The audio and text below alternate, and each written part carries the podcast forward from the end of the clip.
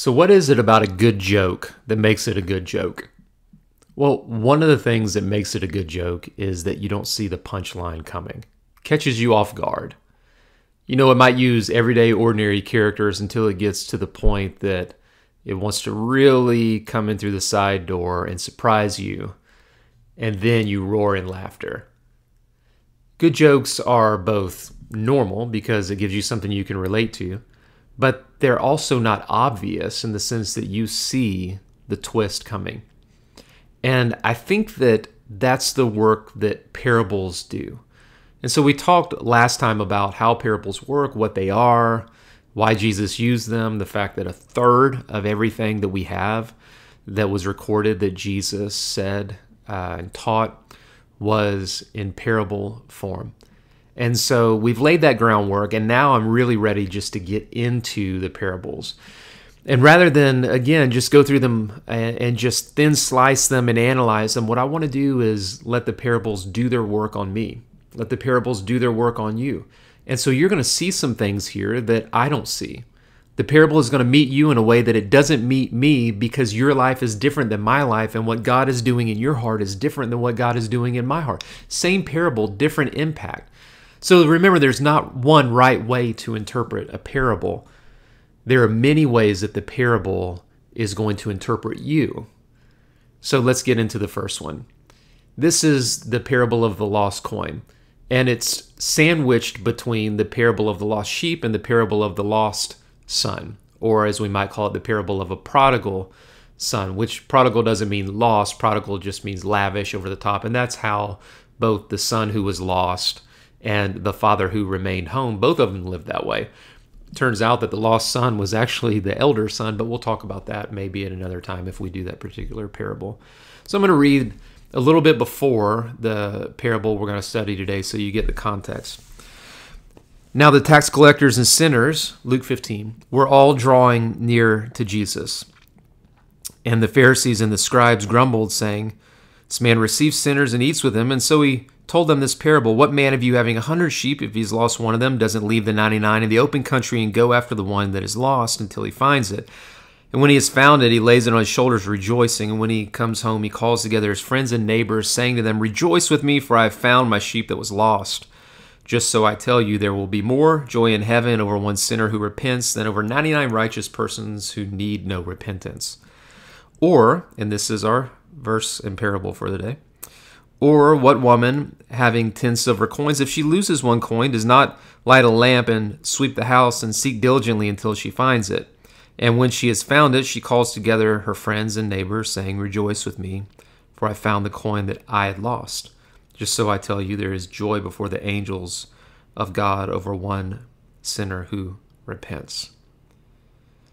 So we need to see who the characters in the story are. Well, you have tax collectors and sinners, outsiders who are drawing near to Jesus, and Jesus is receiving them.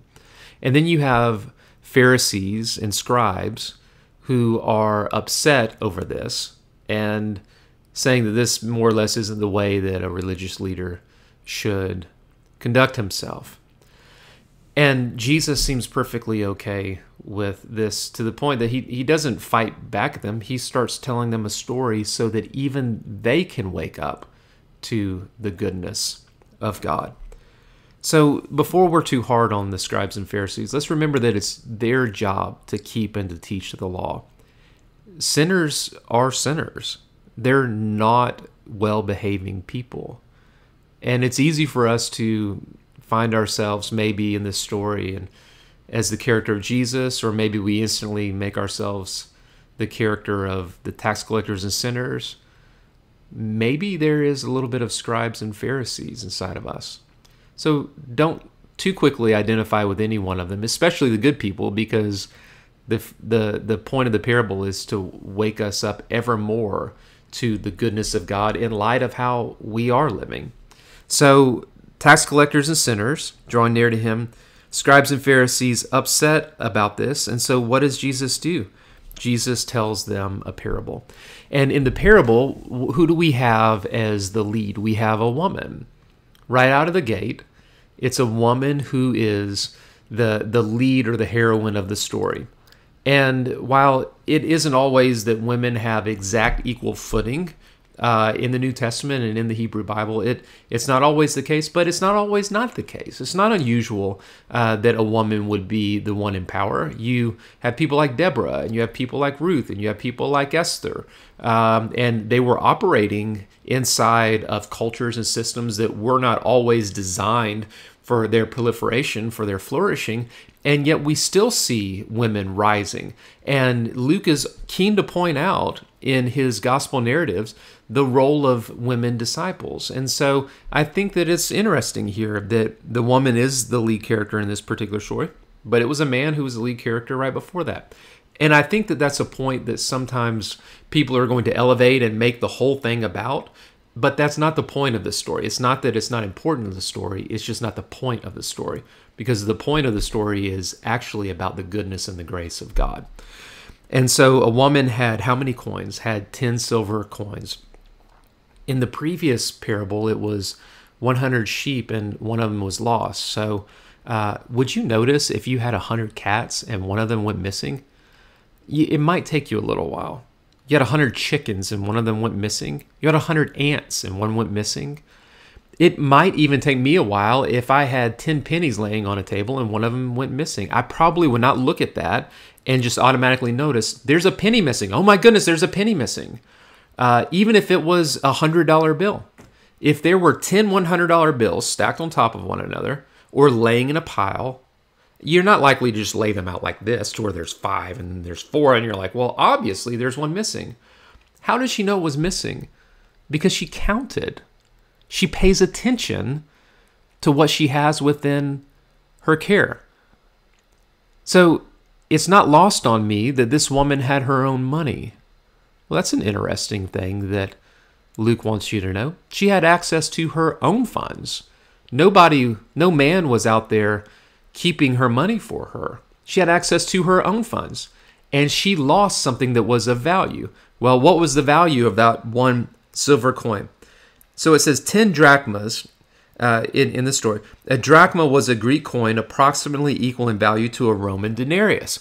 Well, thank you so much. That clears up absolutely nothing for me. The next line a denarius was worth about a day's wage for a laborer.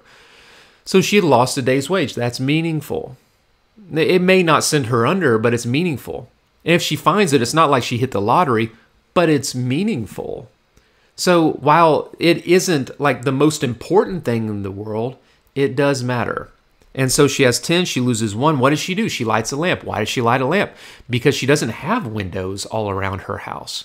It's rather dark in there. So she lights a lamp, a candle. She lights a lamp. She goes around. She sweeps the house. She has these dirt floors. It probably has some debris on it. She's trying to clear some things out. Maybe it was a little more affluent and she had these stone floors that have cracks in them. She sweeps so she can see if the coins fall in between the, the cracks. She looks all over until she finds it. And then when she's found it, she calls together her friends and neighbors. In the Greek, it's all feminine plural, which means these are women in this case, in the way that the Greek is structured. These are women that are coming around. So a woman has other women that are coming around. And she's saying, Rejoice with me, for I found the coin that I had lost. And then Jesus says, It's the same way. When one sinner repents, the angels of God rejoice the thing that this story is doing to me is it showing me that it's God who seeks what's lost.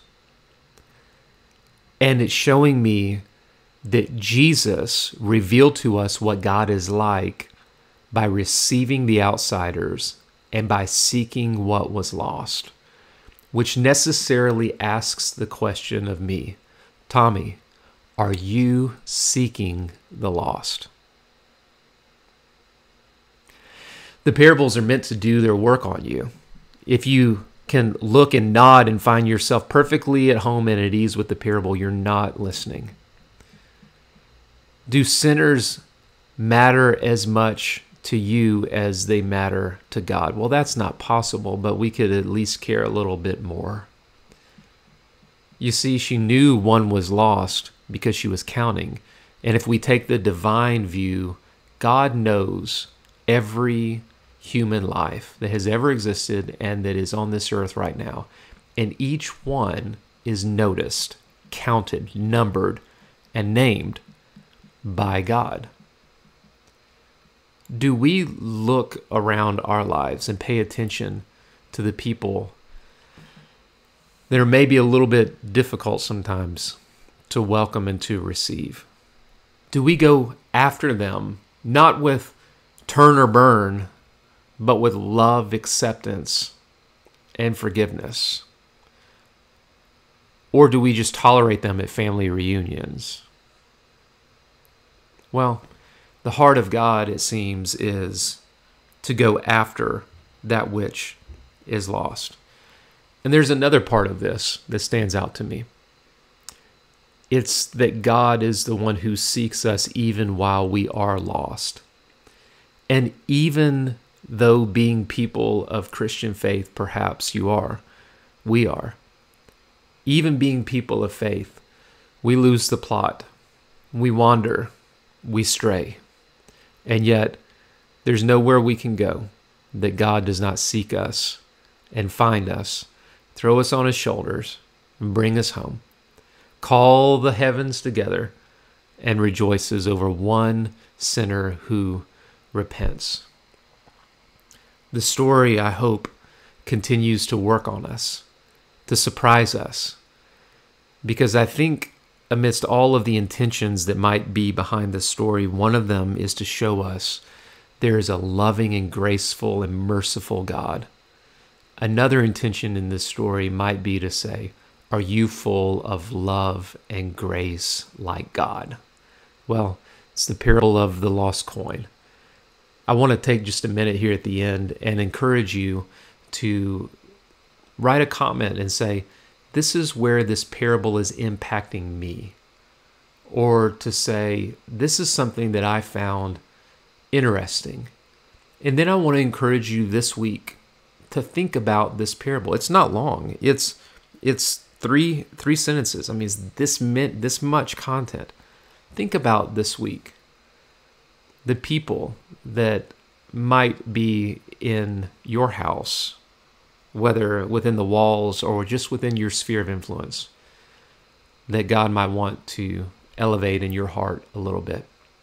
And then ask yourself, God, is there any way in which I'm lost and you want me to repent? Think about these things this week and let the parable do its work on you and be full of joy and peace and open to getting in on the inside joke that the kingdom of heaven is a party where anyone's welcome at the table, all are received, and God rejoices as people wake up to that great reality.